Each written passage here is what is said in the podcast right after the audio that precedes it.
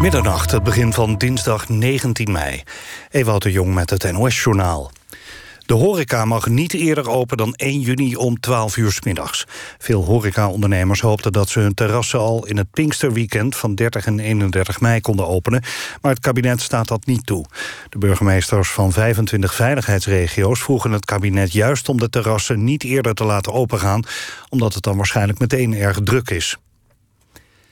Op een vakantiepark in Ede in Gelderland is een voortvluchtig kopstuk van een criminele familie uit Os opgepakt. Het gaat om Toon R. Een arrestatieteam hield hem aan bij een inval in een vakantiehuisje.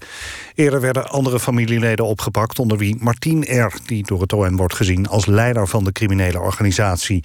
Toon R. was de enige van het netwerk die nog niet was aangehouden. Volgens het OM was hij een van de meest gezochte mannen in Brabant. Hij wordt onder meer verdacht van wapenhandel en diverse drugsdelicten. Oud-wielrenner Lance Armstrong heeft bevestigd dat hij al in het begin van zijn carrière doping tot zich nam. In een nieuwe documentaire van de Amerikaanse sportzender ESPN zegt hij dat hij waarschijnlijk 21 jaar was toen hij voor het eerst doping gebruikte. dat betekent dat hij in 1993 al niet meer schoon was toen hij in Oslo de wereldtitel op de weg veroverde.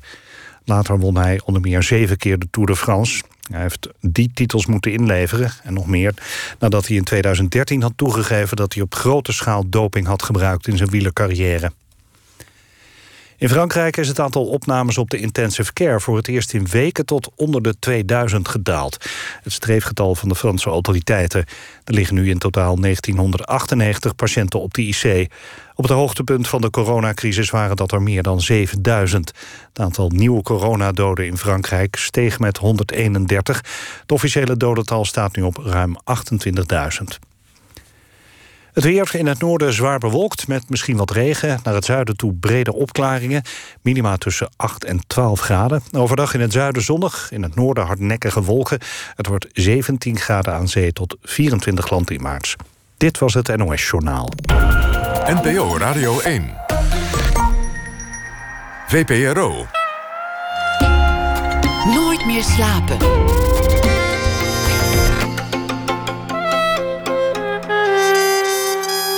Met Pieter van der Wielen. Goedenacht en welkom bij Nooit meer slapen. Neoliberaal. Je hoort toch zelden iemand vol trots toegeven dat hij dat is, neoliberaal. Meestal zijn het juist de tegenstanders die het label gebruiken. En dat plakken ze dan op alles wat ze niet aanstaat. Als de trein te laat komt, komt het door het neoliberalisme. Is de prijs van een brood gestegen, zal het ook wel komen door het neoliberalisme. Mijn gast van het komend uur is niet een man van snelle labels, maar hij is diepgravend en onweerlegbaar.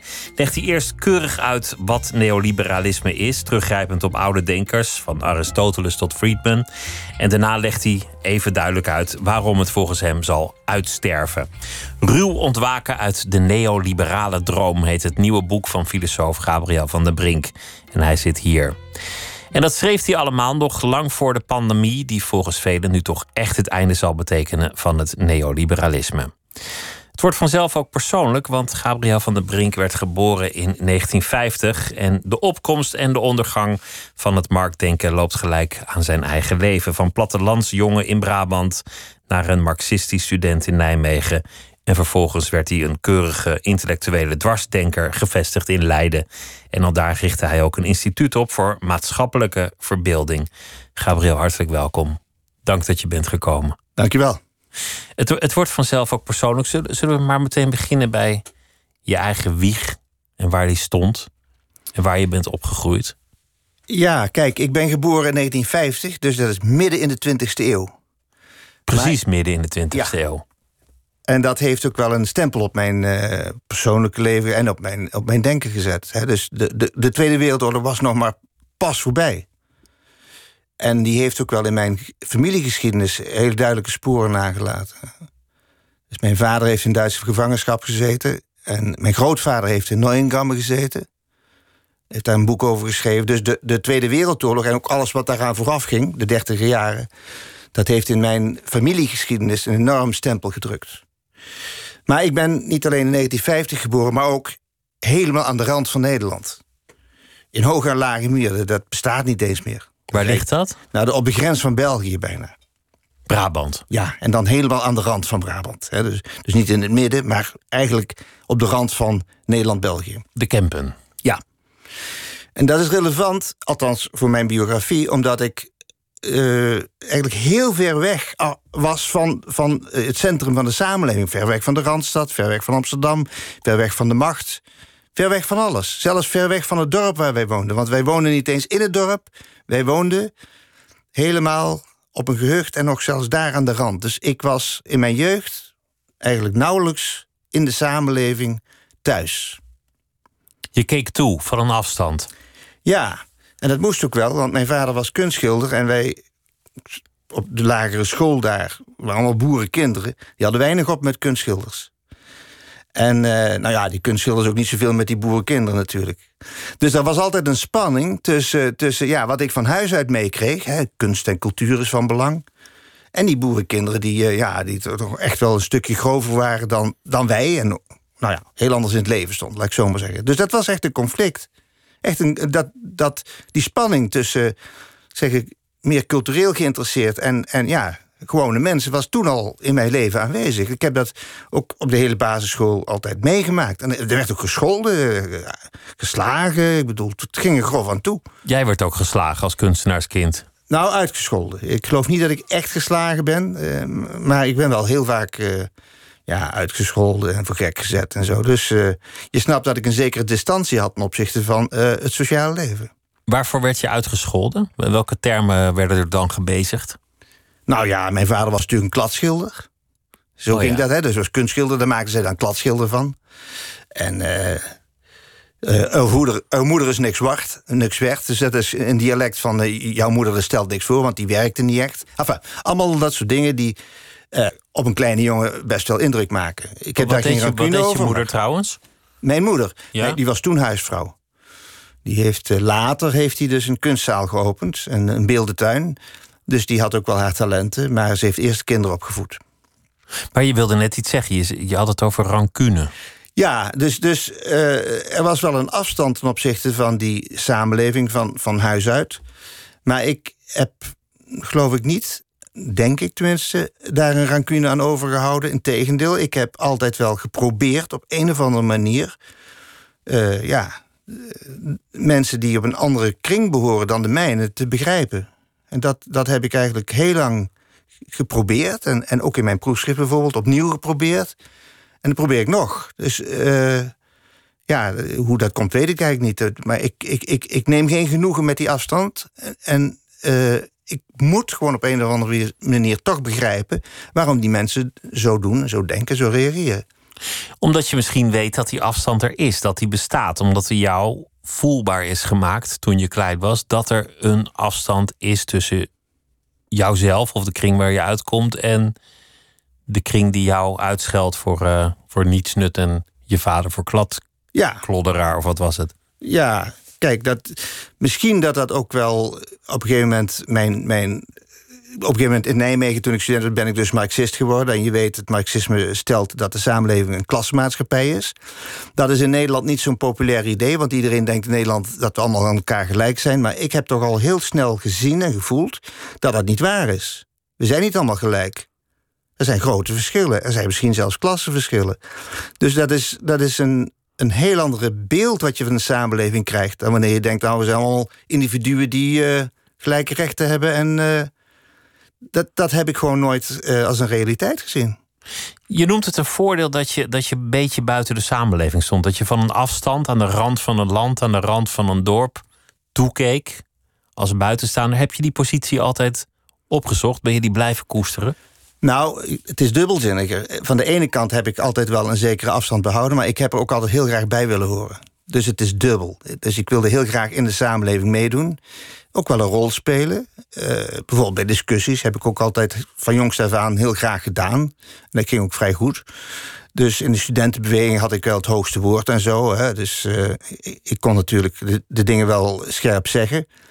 Dus daar was je iemand en dan kreeg je ook wel een zekere erkenning. Dus dat is erbij horen. En ook later heb ik wel altijd geprobeerd om met uh, ja, toch meer invloedrijke personen in Nederland in gesprek te raken. Dus ik ben ook wel. Van de ene kant ben ik op afstand, van de andere kant ben ik wel gefascineerd door de macht.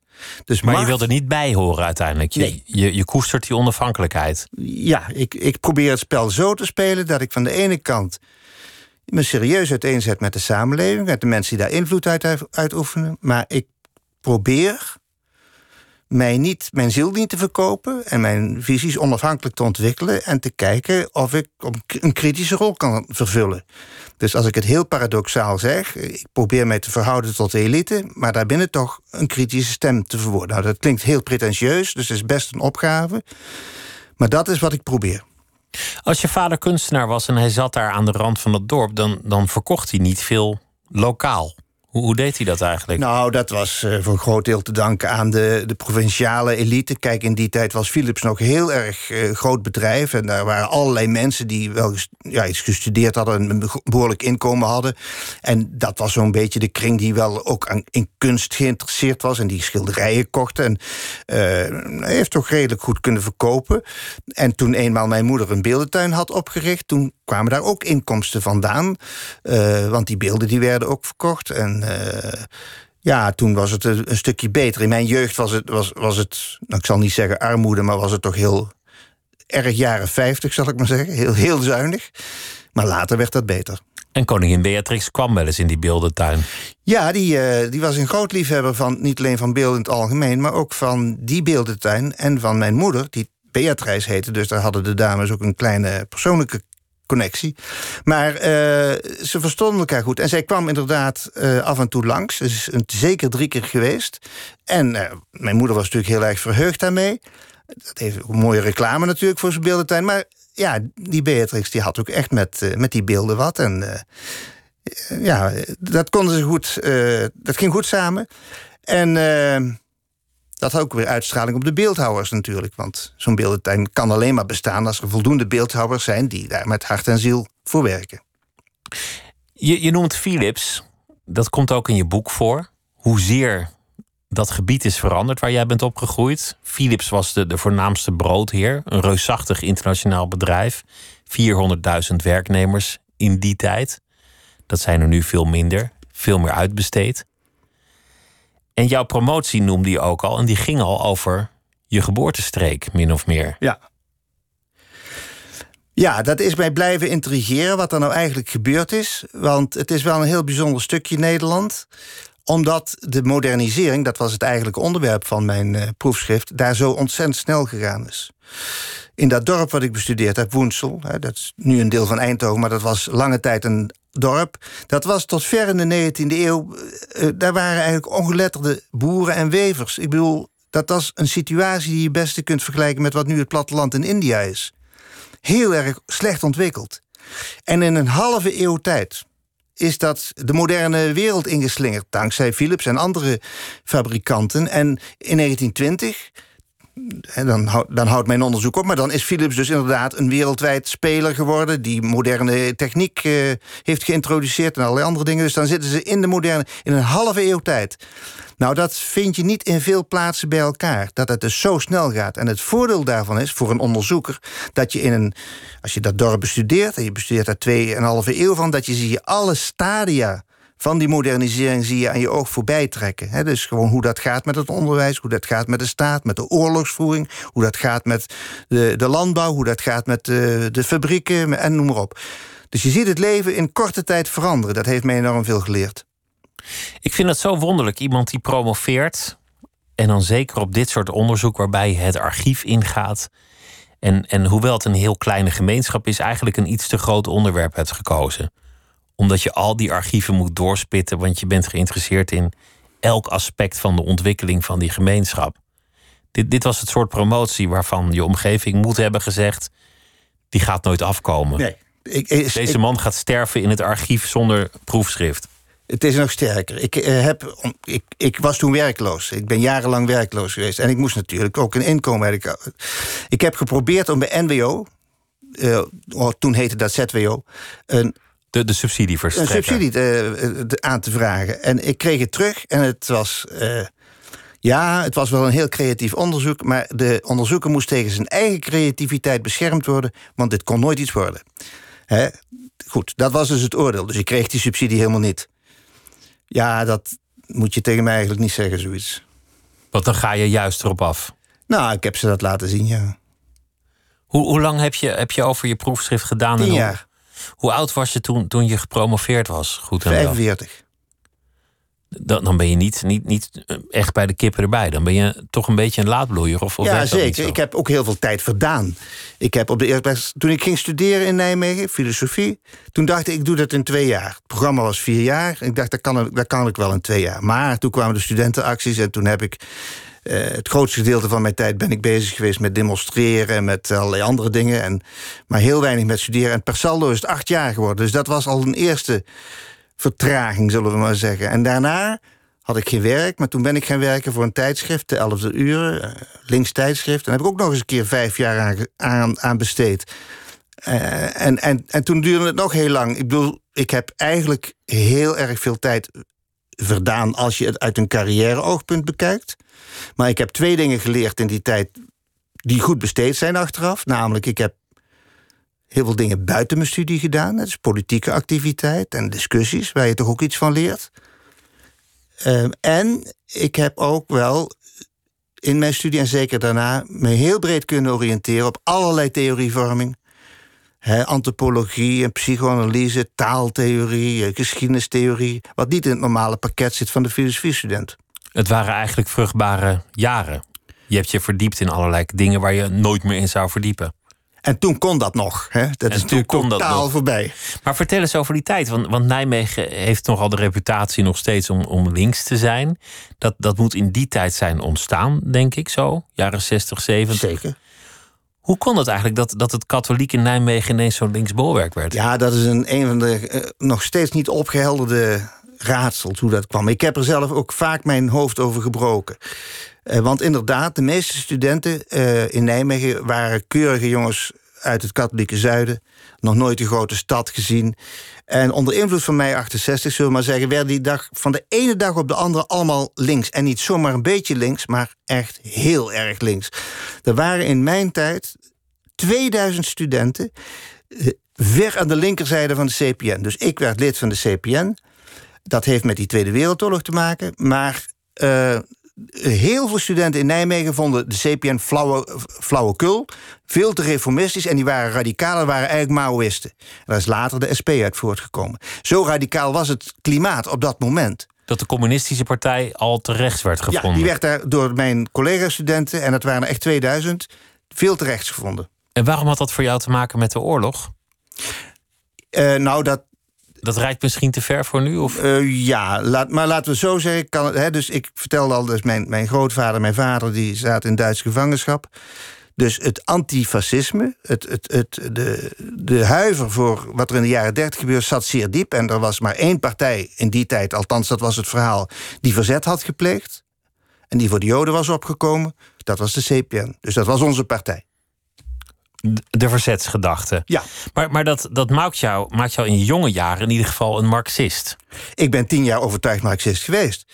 Ik, ik, ik, heb, eh, ik kende het communistisch manifest van buiten. Echt, eh, daar gaf ik ook scholingen in. Ik kon precies eh, al die citaten kon ik heel goed vertellen.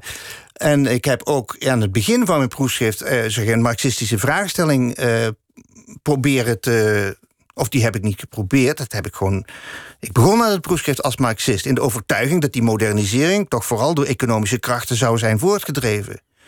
Het aardige is dat door het onderzoek te doen en door serieus je met, met, met de feiten uiteen te zetten en erover na te denken hoe dat allemaal werkt, was ik na tien jaar Marxist af. Iets heeft je ervan overtuigd dat het anders zat. Ja, eh, eh, je zoekt toch de waarheid. En dan weet ik wel dat de waarheid niet zomaar. Hè, maar als je serieus onderzoek doet en je probeert te begrijpen hoe het gaat in een stukje van de geschiedenis. en de feiten probeert op een rij te zetten. en je, en, en je confronteert dat met de stelling van Marx. Nou, het gaat toch vooral om het geld of het gaat om economische krachten. dan zag ik in Moensel dat het niet zo was. Niet in de zin dat die economische krachten geen rol spelen, die spelen natuurlijk altijd mee. Maar in die geschiedenis bleek heel duidelijk dat culturele processen, geestelijke processen, morele processen een veel belangrijkere rol spelen in het leven van gewone mensen dan eh, Marxisten veelal aannemen. En toen ik dat eenmaal begreep, toen dachten we ja, dan kunnen we ook niet aan die filosofie vasthouden. Wat de neoliberalen waar je nu over schrijft heel lang hebben gedacht, lijkt eigenlijk op die denkfout die je nu bij de Marxisten hebt ontdekt. Namelijk denken dat alles draait om geld, materiële zaken en economie. En dat cultuur eigenlijk niet zo'n grote rol speelt. Er is een geheime en merkwaardige verwantschap tussen het marxisme en het neoliberalisme, inderdaad. Als je wel Milton Friedman neemt, hè, dat is toch een groot, een groot econoom, zonder meer. Maar die dus echt gelooft en ook met goede argumenten weet aan te tonen dat eh, als je nou maar de markt zijn werk laat doen, dat dat een enorme dynamiek geeft en dat dat niet gehinderd moet worden door de staat of door moraal of wat dan ook. En hij denkt dat het dan goed komt.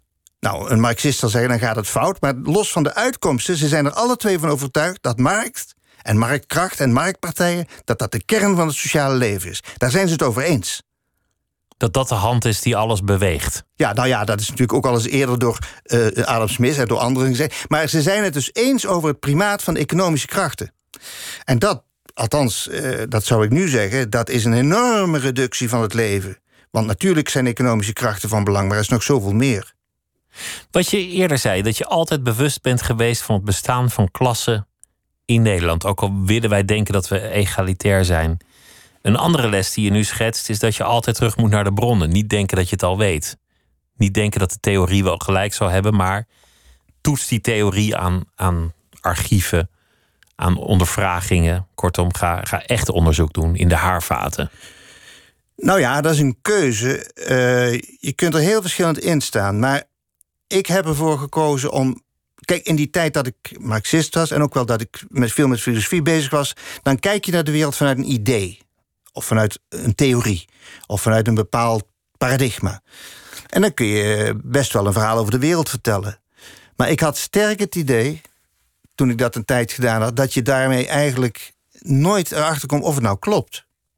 Je kunt zoveel beweren en denken. En als je een beetje handig uh, met de taal speelt, dat, dat, kon ik wel, dan kun je A beweren, je kunt B beweren, je kunt C beweren. Je kunt van alle, allerlei verhalen vertellen. Maar wanneer klopt het nu? Nou, als je dat wil weten, en dat wilde ik toch echt weten, dan moet je onderzoek doen. En onderzoek doen betekent dat je verdiept in een realiteit die meer omvat dan een mooi verhaal of een model of een theorie. En daarom ben ik tien jaar in het archief geweest. Ja, en als je die feiten serieus neemt, dan moet je je theorie wel eens bijstellen. En volgens mij is dat de kern van, van, van wetenschap in ieder geval. empirische wetenschap. De feiten geven de doorslag. Maar het is natuurlijk iets ingewikkelder. Want hoe je tegen de feiten aankijkt, hoe je ze weegt, dat is natuurlijk, daar zit ook wel meer in dan alleen maar die feiten. Hè? Maar ik, je moet in ieder geval de feiten niet loslaten. Dus dat is ook heel relevant voor vandaag de dag. Omdat er nu natuurlijk feitenvrije verhalen zijn en nepnieuws en al die dingen. Maar ik ben van de school dat feiten er altijd te doen. Ook als filosoof. Dus je moet naar archieven of andere bronnen en kijken of wat jij denkt te weten ook klopt. Maar dat kan ook wel zijn dat je bijvoorbeeld in je eigen leven bij je eigen ervaringen serieus te raden gaat. Dus als je iets meemaakt in het leven en je laat die ervaring tot je doordringen, dat is ook, dat is natuurlijk niet empirisch in de wetenschappelijke zin, maar dat is ook een vorm van toetsing. Was het wel waar wat ik dacht, gegeven mijn levenservaringen? Of in de politiek, ik kan wel iets vinden, maar werkt het ook zo zoals ik dacht dat het werkte? Je ziet bijvoorbeeld bij beleidsmakers, dat heb ik later natuurlijk heel veel gezien als hoogleraar maatschappelijke bestuurskunde, dat er allerlei beleidstheorieën zijn en beleidsmodellen en beleidsmakers en bestuursfilosofieën die denken het zit zus. Maar werkt het zo in de, in de werkelijkheid? Die, die vraag moet gesteld worden. Die wordt heel zelden gesteld. Heel zelden. De meeste departementen en organisaties die hebben een bepaald soort uh, idee van hoe het moet bepaald soort managementidee of een bepaald soort beleidsidee. En ga er dan vanuit dat de werkelijkheid zich wel plooit. Nou, dat vind ik onzin. Als je kijkt naar de werkvloer, hè, moet je kijken wat zijn nou de reële ervaringen op die. Werkt het zoals men denkt dat het werkt? Nou, meestal niet. Had je destijds door dat dat neoliberalisme de overhand aan het nemen was? Was je in de jaren tachtig al bewust van de verandering die zich aan het voltrekken nou, was? Dat had toen geen naam. Maar wat ik me heel erg bewust was, en het staat ook in het boek, dat is een leuke anekdote wel. Ik was dus tijds, ik, ik was secretaris van dat tijdschrift, van een links tijdschrift. En dat liep best lekker. We hadden een paar duizend abonnees en wij schreven dat helemaal vol. En wij dachten, dat gaat altijd zo door. Maar van de ene dag op de ander, dat was in 1984, van de ene dag op de ander ontstond er opeens een klimaat dat alle abonnees gingen opzeggen en dat niemand die verhalen meer wilde horen. En dat je voelde, en dat is heel, ja, je voelde een stemmingsverandering. Opeens was het afgedaan met woorden als solidariteit of uh, internationalisme. Opeens was de ondernemer een held. Een, een, daar moesten we het van hebben. De markt, dat was iets goeds. En pas later heb ik begrepen dat dat in, in dat offensief zit van uh, het neoliberalisme. En dat was ongeveer één of twee jaar nadat Thatcher en Reagan begonnen met, met, hun, met hun politiek. Maar op dat moment voelde je wel een stemmingsverandering. En die was heel snel. En pas later is dat duidelijk geworden waar dat mee te maken heeft. Maar dan praten we echt over twintig jaar later. En ineens waren allerlei organisatievormen ouderwets. Bonden, dat waren eigenlijk staande wegs geworden. De markt lost het wel op. En dat na de val van de muur werd dat ja. alles in de dominant. Ja. Die manier van denken. Ja. Aanvankelijk in een stemming van totale euforie. En wat je net zei, dat beleid nog wel eens wordt uitgerold zonder te toetsen of het werkt. Er zijn hilarische voorbeelden van hoe heel Afrika moest privatiseren. Ja. Van de Wereldbank en andere. Totaal ahistorisch. Hè? Ja. Dus er worden modellen opgeplakt die voorbij gaan aan de geschiedenis van zo'n regio. Denk ook aan de wijze waarop in Afghanistan is geopereerd of in Irak. Dat men een democratiemodel probeert of een overlegmodel probeert te introduceren, terwijl men niet eens begrijpt wat het is dat een samenleving uit stammen bestaat. Dus dat zit in een heel andere fase van de geschiedenis. Dus je kunt die moderniteit niet zomaar uit uh, exporteren of opleggen. Dat is, dat is heel uh, gevaarlijk zelfs. Je, je roept namelijk hele sterke tegenkrachten op. Ook hier, en, en dat is een wonderlijk moment, want Pim Fortuyn krijgt vaak het, het krediet dat hij zag dat er onvrede woedde in die samenleving. Hij schreef daar al over in de jaren negentig. Maar ik heb gelezen dat, dat jij eigenlijk al eerder, of in ieder geval gelijktijdig was met die analyse. Dat je een van de eerste was die signaleerde dat er een onvrede aan het woeden was in Nederland. Nou, het is, het is eigenlijk heel eenvoudig. Ik, ik kreeg een verzoek van de WRR, Wetenschappelijk Raad voor het Regeringsbeleid, om, om iets te doen over een onderzoek te doen naar, naar mondige burgers. En ik dacht, eh, laten we de cijfers er eens bij halen. Dus ik ging naar het SCP en ik haalde de cijfers erbij van hoe Nederlanders denken over politiek en over het levende samenleving in Nederland enzovoort. En ik zag, het waren de cijfers van 1996, dat op dat moment, dus midden in de jaren 90, ongeveer een derde van de Nederlanders, laten we zeggen, uh, dacht zoals uh, de PVV denkt. He, dus. Uh, tegen immigratie. Tegen immigratie, voor de nationale samenleving en veel kritiek op de elite. En dat zat dus al in de cijfers van 1996. Een derde. Dus ik schreef dat op. Zeggen, nou, er zijn, er zijn burgers die dus uh, ja, die zich niet alleen zorgen maken, maar die dat ook uh, omzetten in een kritiek op de politiek zoals wij die kennen. En dat heeft vooral te maken, ontdekte ik, met lage opleiding. Het zijn vooral de laag opgeleide Nederlanders die dit vinden. En ik schreef dat gewoon als een verband op. En dat dachten ze bij de WR van ja, dat kan niet kloppen. Dus dat hebben ze toen laten narekenen, maar het klopte wel. En dat betekent dus ook dat het SCP en de WRR op dat moment, dan praten we over millenniumwisseling, niet zagen dat die spanning tussen hoog en laag, hoogopgeleide en laagopgeleide Nederlanders er is. En dat dat zich vooral, vooral uit op allerlei onderwerpen op de culturele agenda. En dat daar politiek iets mee moet ik zeg niet dat al die mensen daar gelijk in hebben. Ik zeg dat dat verschijnsel er is. Die, hè, dat is later de kloof genoemd. Er sluimerde iets. Ja, broeide iets. En, en dat, dat, dat is ook niet meer weggegaan. Dat is sterker geworden. En ik zag dat inderdaad in dezelfde periode dat Fortuyn bezig was. Maar ik had, ik had hem helemaal niet meer gevolgd. Maar toen uh, dat boek verscheen... toen was Fortuyn net uh, twee weken geleden vermoord. Dus dat liep volkomen parallel.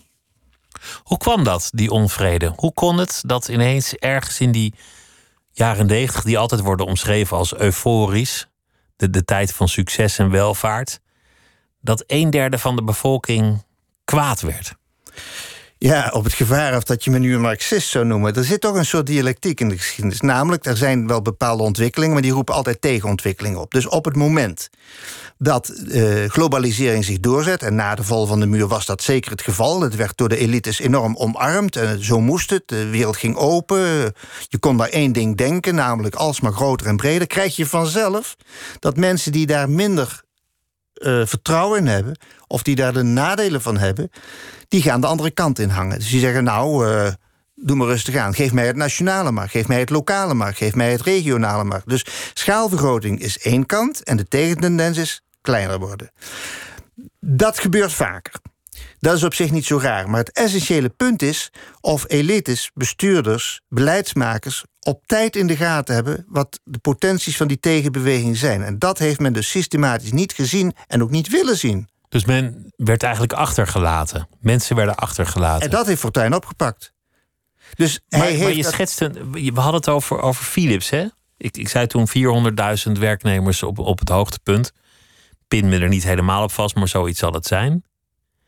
Ja, zeker. Te- tegen die tijd wa- waren heel veel van die arbeidsplekken al lang uitbesteed naar het buitenland. Ja. Was het een globaal bedrijf geworden. Ja. Dat betekent dat heel veel mensen daar enorm van geprofiteerd hebben. Het heeft heel veel goeds gebracht. Maar tegelijk is er dus een groep die daar niet van geprofiteerd heeft. Nee, maar die banen zijn dus verdwenen. Na de jaren tachtig. Ook bij Philips, maar ook, ook, in, ook in de scheepsbouw, ook in de textielindustrie. En waarom zijn die verdwenen? Nou, dat is heel eenvoudig. Die zijn naar lage loonlanden gegaan, die productie. En dat is die mensen daar van harte gegund. Maar wie hier in Nederland eh, in de productie werkt, op een scheepsbedrijf, een scheepsbouw of in de textiel, en die laag geschoold is, die krijgt geen nieuw werk. Die, dat, dat, dat is weg. En wat denken die mensen dan? Die denken van nou, eh, mooi met die globalisering. Dus dat is de kloof. Laag opgeleid, hoog opgeleid. Daar komt het eigenlijk op neer. Dat is de, en dat is niet alleen een kwestie van banen of van geld. Dat is ook, heeft ook te maken met geestelijke gesteldheid. Want eh, eh, nou, onderwijs doet iets met je. Doet vooral iets met je brein, met je hersenen... met je manier waarop je in het leven staat. En met hoe je tegen de wereld aankijkt. Als je hoog opgeleid bent, dan heb je allerlei middelen gekregen... om de verwarring in de wereld te ordenen. Maar als je laag opgeleid bent en je horizon is beperkt tot de eigen regio, dan, dan zijn al die verschijnselen, mensen die hier langskomen en die in een boerka lopen en dergelijke, dat, zijn, dat is heel vreemd en bedreigend. Dus er is ook een mentale kant aan dat verschil tussen hoog en laag opgeleid. Dat is zwaar onderschat. En de Kamerleden zijn over het algemeen hoog opgeleid. Dat, dat is werk dat tamelijk intellectueel is. In toenemende mate. En niet alleen hoog opgeleid, maar, en dat is tenminste mijn kritiek, ze zijn ook in overwegende mate liberaal gaan denken. En dat hoort bij dat hoogopgeleide. Dus dat neoliberalisme is niet alleen iets wat van buitenaf, als het ware vanuit Amerika, uh, over ons is uitgestort. Dat komt ook van binnenuit.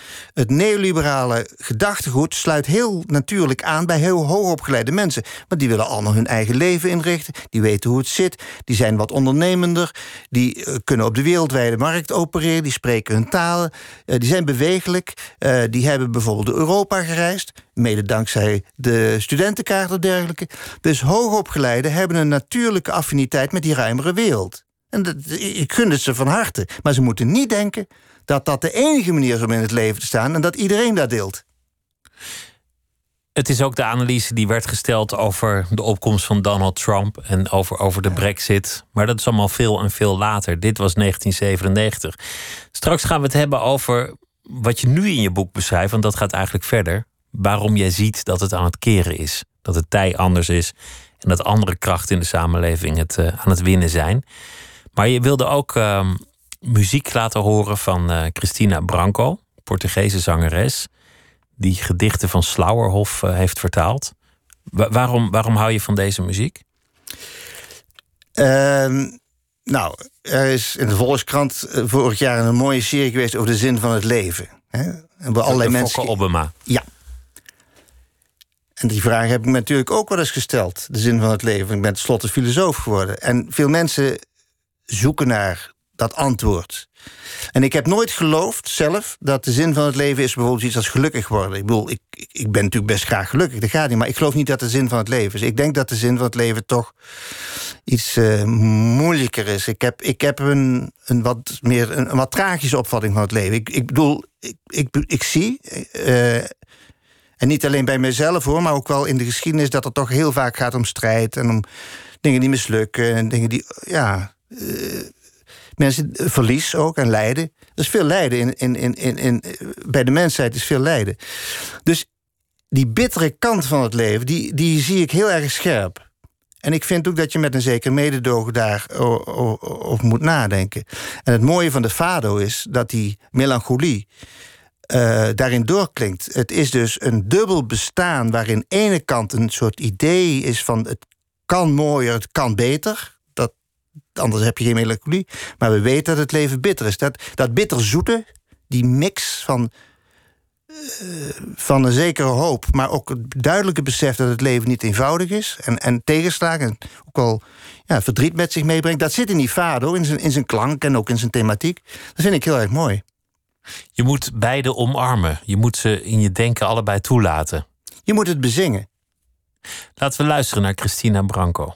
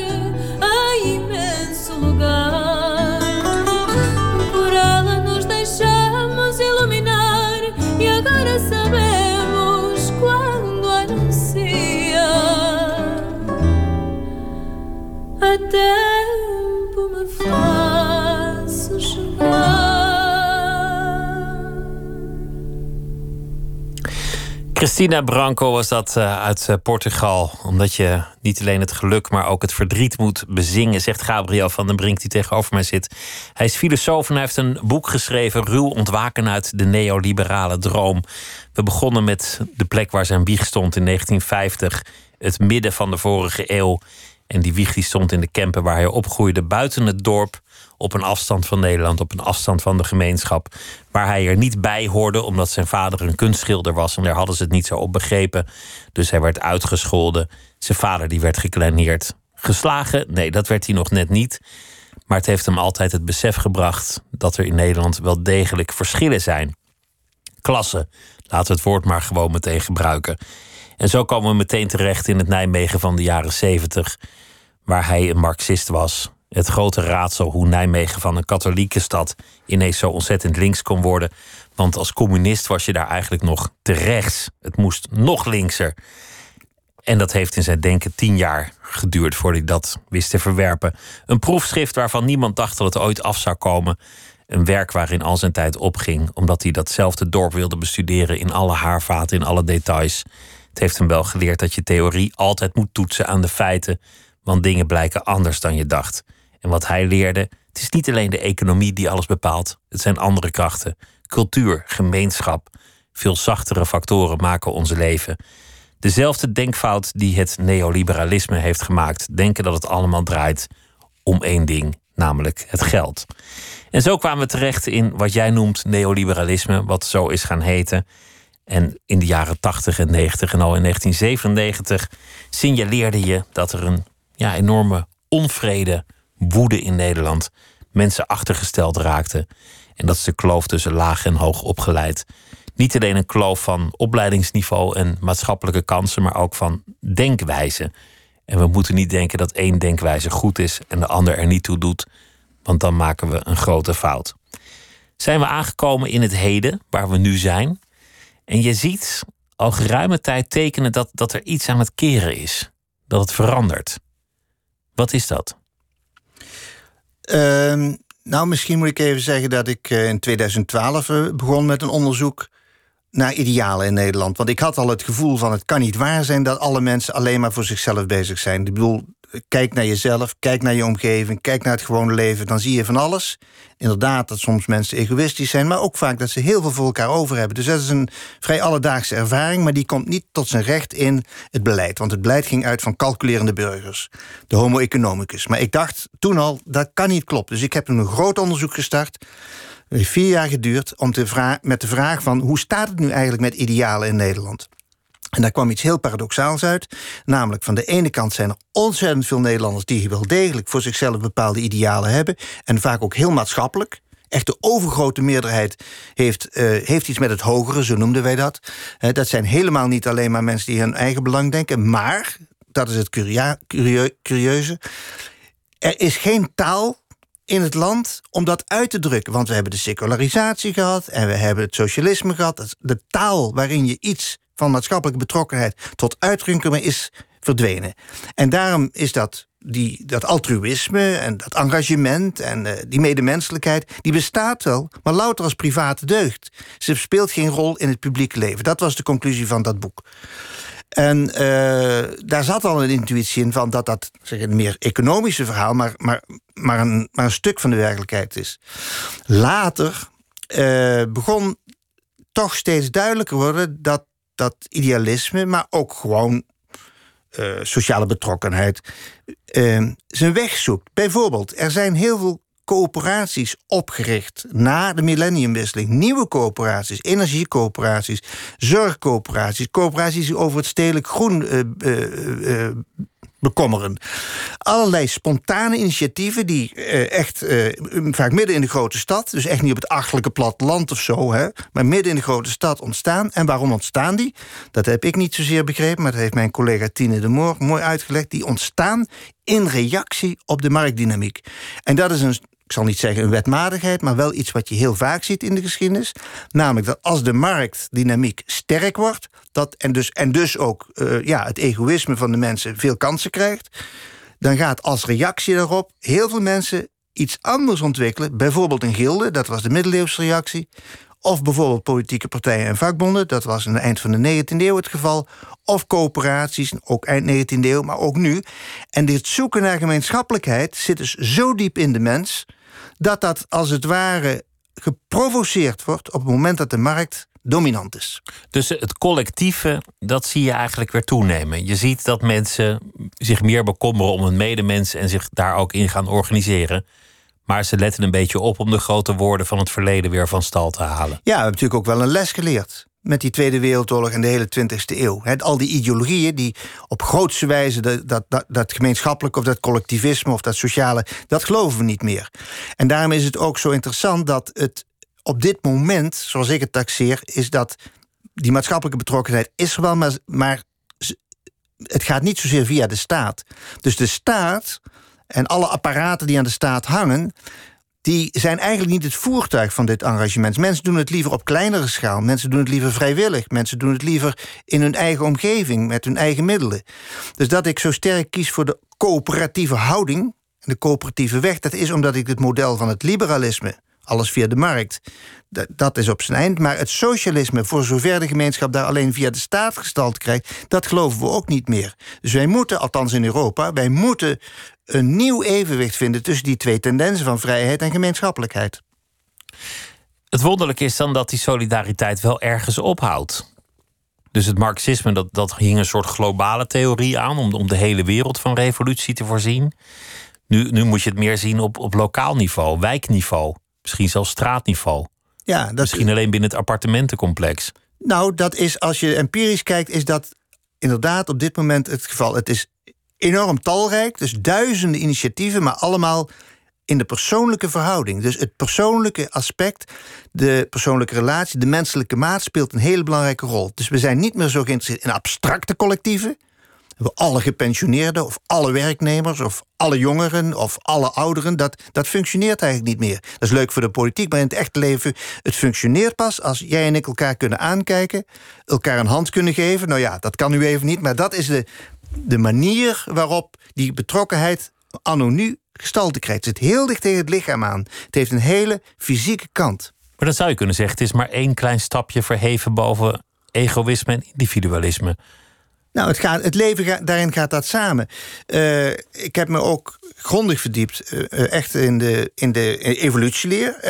En als je kijkt naar de moderne biologie, dan hebben zij vastgesteld, hè, Frans de Waal en dergelijke, die hebben dat empirisch vastgesteld, dat in dierengemeenschappen, en wij zijn tenslotte ook dieren, in dierengemeenschap al heel lang, miljoenen jaren, er voortdurend uh, evenwicht gevonden moet worden tussen wat hij noemt coöperatie en competitie. In elke dierengemeenschap heb je te maken met dat je voor jezelf moet opkomen. Competitie, dat, dat moet elk dier. Maar er is coöperatie ook. Samenwerken noemt Frans de Waal dat. Ja, Samenwerken, zei hij, is, is een, een, een belangrijker kracht dan individualisme. Nou ja, uh, belangrijker in de lange termijn zeker. Maar in de samenleving sta je wel voor de vraag hoe richt je dat in? En nou is neoliberalisme precies een periode waarin de samenwerking minder nadruk heeft gekregen. En de competitie of uh, de rivaliteit of het individualisme heel veel nadruk heeft gekregen. Dus jouw eerdere vraag van hoe komt het nou dat dat zo omslaat?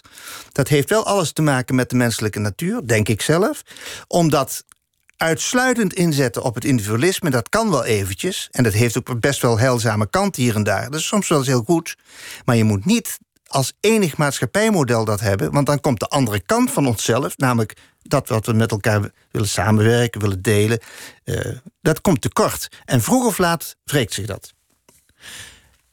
Waarom zie je dan dat het nu een omslagpunt wordt?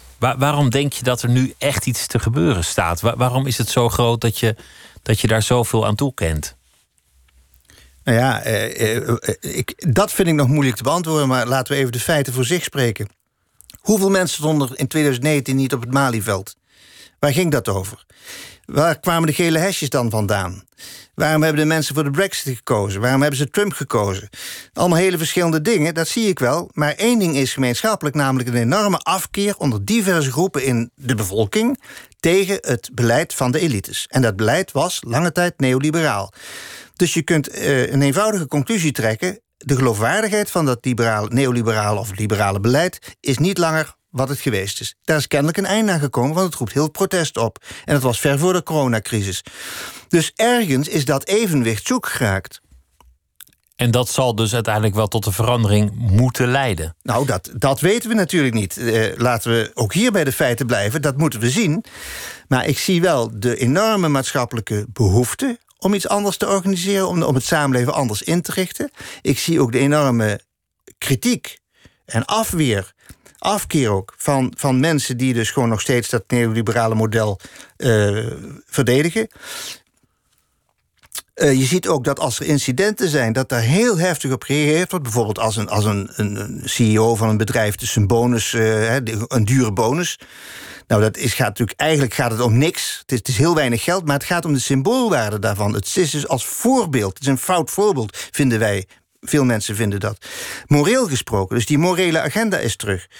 Uh, dat heb ik trouwens ook in mijn afscheidsreden in Tilburg uh, benadrukt. Uh, want de titel van die reden was... waarom morele vragen opnieuw politiek urgent worden. Dus in 2015 heb ik gesteld dat moraliteit opnieuw terug zou komen op de politieke agenda. Nou ja, dus dat zit allemaal een beetje in dezelfde omslag.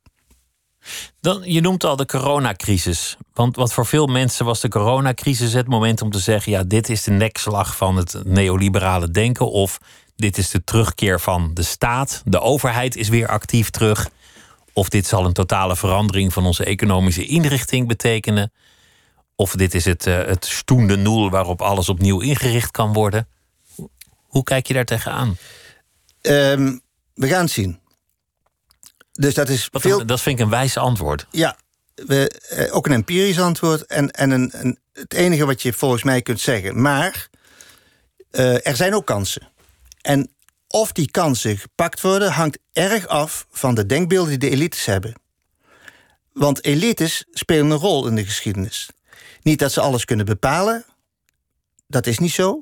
Maar ze hebben een beperkte speelruimte. En het is heel belangrijk, zoals ik dat maar noem, welke afslag ze nemen. Er zijn een paar afslagen in, hè, in je leven zelf. Privé is dat zo, maar is ook in de samenleving zo. Soms moet je een afslag nemen, of is er een keuze tussen een paar afslagen. En op dit moment is dus de vraag, ik weet het niet, maar de vraag is wat de elites, meervoud, de beste afslag gaan vinden. En je ziet in de verschillende debatten en de talkshows, zie je dus gewoon allerlei ja, keuzes al aankomen. Hans de Boer, voorzitter van de werkgevers, was al maand geleden bezig met van ja, de crisis is allemaal heel erg. Maar dan moeten we toch langzamerhand een beetje meer gas bijgeven, zodat we bedrijven weer open kunnen, enzovoort, enzovoort. Ik begrijp het volkomen, en misschien heeft hij gelijk.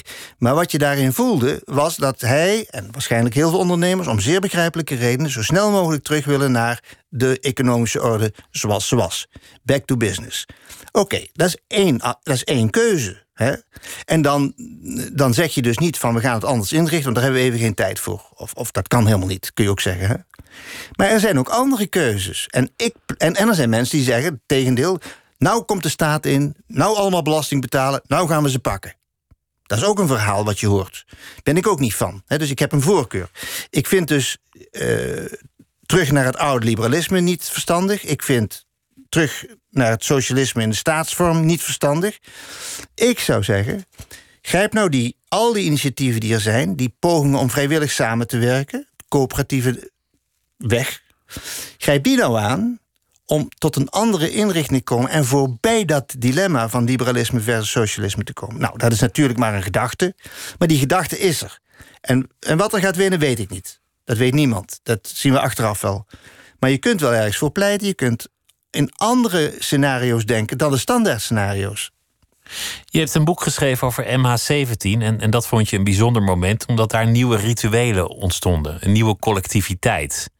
Je dacht, dit is eigenlijk een, een nieuwe beweging. Saamhorigheid wordt weer belangrijk, omdat al die mensen langs de route van die lijkwagen stonden te applaudisseren.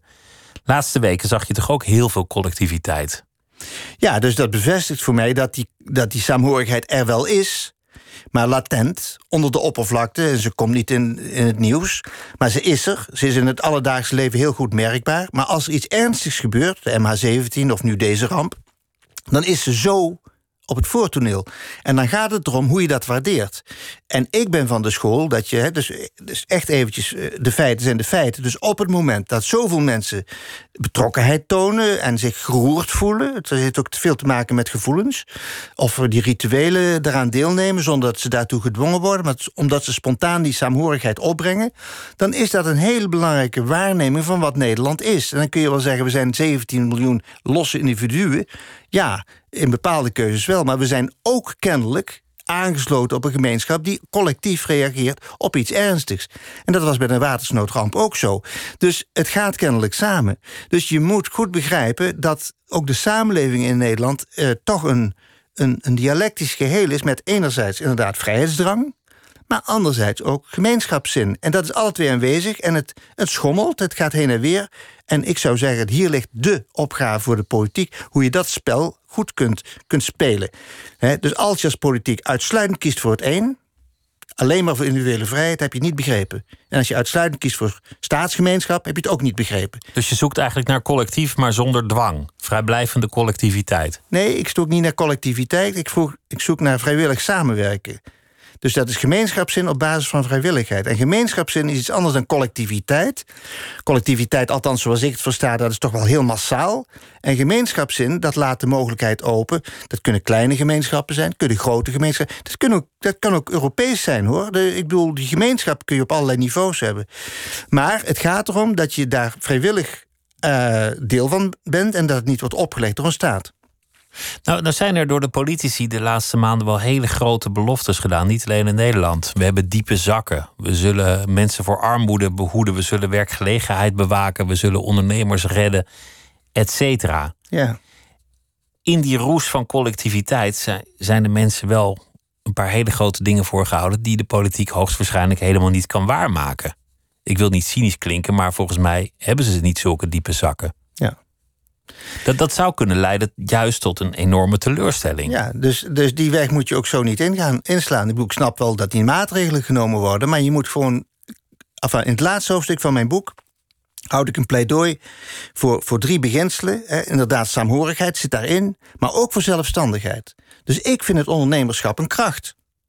Ik vind het een kracht dat je ondernemerschap bevordert en dat je dat ook bij mensen kansen geeft. Dus ik vind dat de kracht van het van de ondernemers in Nederland, er zijn er heel veel, hè, kleine en grote, dat je die zeker moet benutten, alleen ten behoeve van het geheel, ten behoeve van de gemeenschap. En eerlijk gezegd, dat, dat moet ik toch even als waarneming meegeven. Ik heb nou de laatste tijd natuurlijk veel zitten kijken naar al die talkshows en al die debatten, Buitenhof en WNL. Dan zie je eigenlijk voor je ogen zich afspelen dat die coöperatie al vorm krijgt. Namelijk, het is hier helemaal niet het soort liberalisme wat in Amerika of misschien in Engeland. Dat hebben wij niet. Die werkgevers, ook de grote, en het midden- en kleinbedrijf zijn natuurlijk bezig met hun zaak, maar ook hebben heel duidelijk een gevoel voor hun maatschappelijke verantwoordelijkheid en voor wat de samenleving. Dus eigenlijk zie je daar al iets anders ontstaan dan Amerika of, of, of China. En dat stemt mij hoopvol.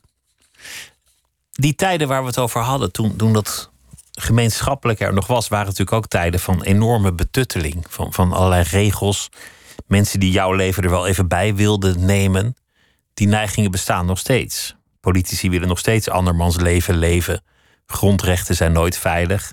Ook in deze pandemie zie je toch dat allerlei vrijheden tijdelijk worden beknibbeld. Maar je weet nooit met vrijheden of je ze ooit nog terugkrijgt. Zo gaat dat in crisis. Ik, ik vind het een verworvenheid dat je individuele vrijheid hebt gekregen in dit land. En ik vraag me af of dat samengaat met die gemeenschapszin. Ja, Zal dat lukken? dat is een goede vraag en daar heb ik het antwoord niet op. Ehm, ik zie het risico natuurlijk. Uh, ik vind alleen um, dat in het debat over deze spanning uh, mensen wel heel erg schieten in, ik zeggen, het winnen van de vorige oorlog. Kijk, de vorige oorlog, dus de Tweede Wereldoorlog, dat, toen werden we overweldigd door collectieven, hè, of het nou het nazisme was of het later het communisme, en daar moest je dus de liberale vrijheid tegenover in stelling brengen. En dat hebben we allemaal met hartstocht gedaan. Maar of anno nu de situatie zo is als toen, ik weet het niet.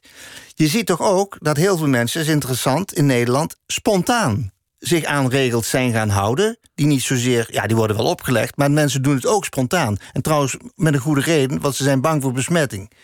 Dus hier is een soort evenwicht wordt er gezocht, wat niet is op te sluiten in van. Uh, als de privacy nu maar 100% is, dan, dan zijn we gered. Nee, het is veel ingewikkelder, helaas.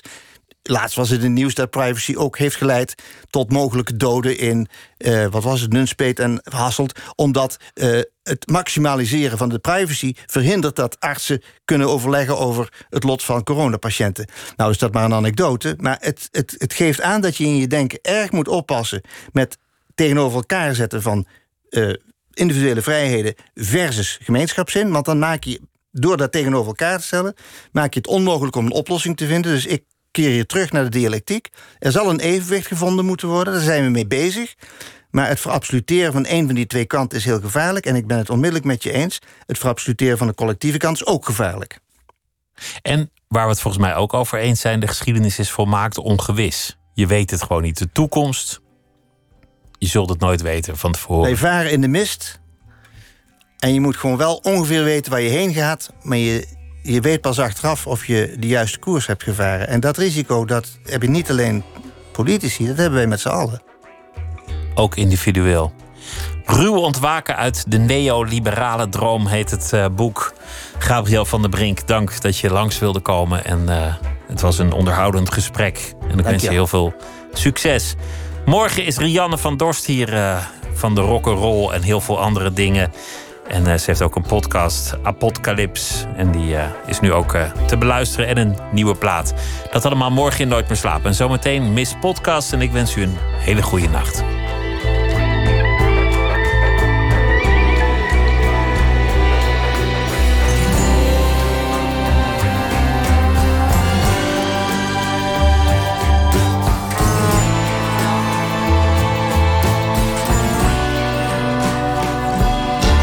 Op Radio 1.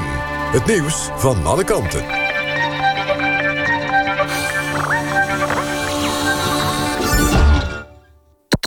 NPO Radio 1.